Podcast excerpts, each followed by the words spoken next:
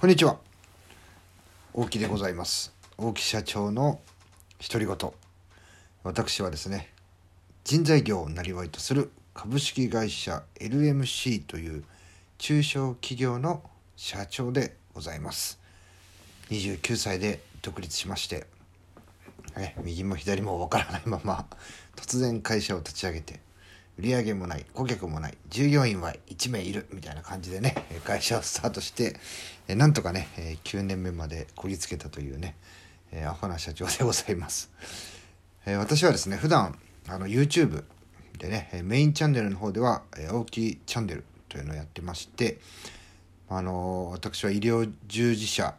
ということでですね、まあ、そういう枠に入れていただきましてワクチンの方の1回目をね接種しました。でその接種を終えてっていうお話とワクチン接種から2日目体にねどんな症状が出たのかなんていうお話をしております。非常にね、えー、きつい思いをしましたので是非ね見ていただけたらと思います、えサブチャンネルの方 YouTube のサブチャンネルの方では大木社長の独り言、まあ、こちらと同じですね。主に、えビジネス向け、え20代の自分を超えていく30代で逆転する人失速する人というね、え、お題で今お話をさせていただいております。合わせてよろしくお願いいたします。さあ今日はですね私が経験した怖い話。これはね生身の人間のお話でございます、え私がですね起業してえ2年目が終わり、え3年目を迎えた頃のお話でございます。え私はですね主に下請け、えー、ですので、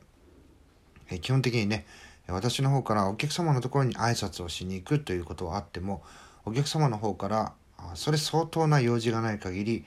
来来客来社されるっていうことはまずありません。それなんですがとある社長さんがですね、えー、ぜひね今近くにいるからあ来社あの訪問したいということで来られました。でその社長さんはですね現場で、まあ、ちょっと知り合わさせていただきまして、まあ、縁もあってですね是非、えうちの仕事を手伝ってほしいということでまだね実績もあまりなかったうちにとっては非常にありがたいお話でしてお仕事もたくさんいただきましたいやこんなにねお仕事いただいていいのかなっていうぐらいねもうどんどんね仕事投げていくからどんどんね嫌とは言わせないぞどんどんね答えてくれっていう感じでね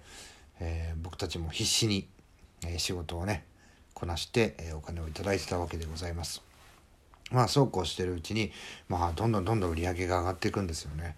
いやこれは本当にありがたいなと。でそんな中ですね社長さんから是非ね、えー、まあ、近くに立ち寄ったということもあるんだけども是非、えー、来社したいということでいらっしゃいました。でお話を聞いていきますと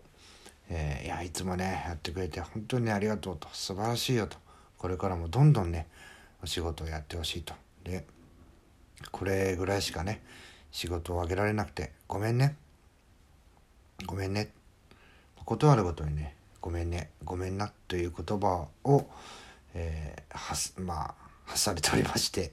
で、えー、そうですね。まあそんな話もうね同じことのちょっと繰り返しだったんでいやもう本当にこちらもねもう感謝してもしきれませんので今後ともよろしくお願いしますという形で。でえー、20分ぐらい、お話をして、えー、まあ、笑顔でね別れてじゃあ今後ともね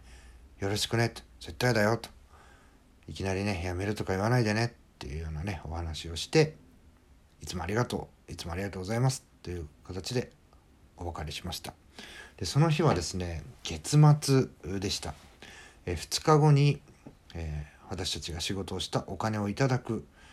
月末だったんですね。で2日後入金がなかったんですね、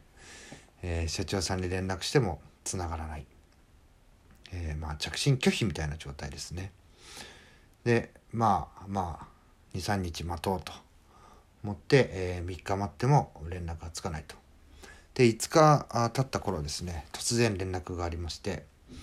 えー、お金振り込んどいたからって言ってね 終わったんですね。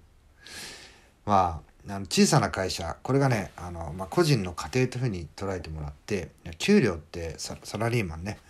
えー、まあ、取り立てをされた経験私ももちろんあるんですけどもそういった経験されてる方いらっしゃるかと思うんですが、まあ、基本的にね自分の給料っていうのは遅れないで入ってくるっていうのが、ま普通のことでそれに慣れてしまってるわけですよね。で私も起業したとはいえ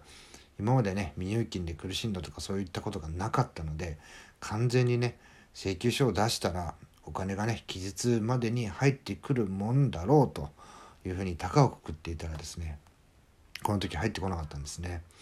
じゃあ、えー、皆さんね給料をもとに生活をしてるわけですよね。まあ、小さな会社も同じなんですよ。その売り上げに基づいて、えー、従業員に給料を払ったりとか、えー、まあ、家賃をね払ったりとか、まあ、そういうふうにしてるわけなんですけども、えかなりね大きな、え額でした。まあ、50万近い額でしたね。それがですね、え期日に入ってこないで支払いも止まってしまうでお金が入ってこないのに給料を支払うから会社のねお金はどんどんなくなっていってしまう。すっからかんの状態で何日も過ごさなければいけないと、まあ、非常にねきつい思いをしましてでそれからですね、えー、僕はね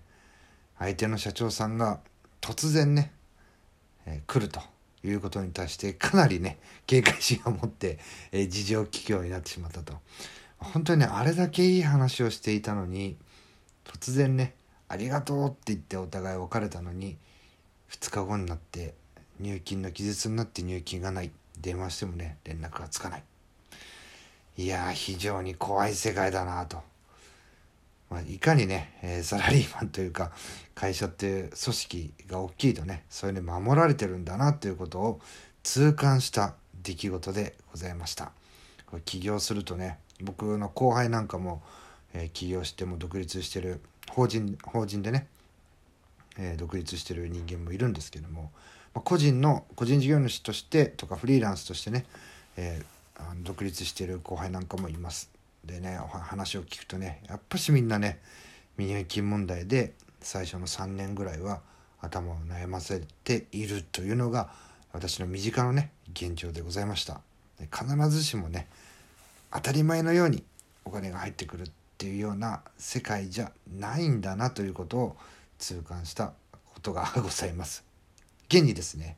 今日も一件まあこれちゃんとしたねあの事情が事情を聞けたので私もその当時よりはねまだ資金に余裕がありますのでじゃあ今回はということで了承しましたが了承させていただいたんですけども実際ね大きな会社であればあるほど理由をつけて少額の未入金っていうのが非常に多いなっていうのを未だに感じます。これ事前にね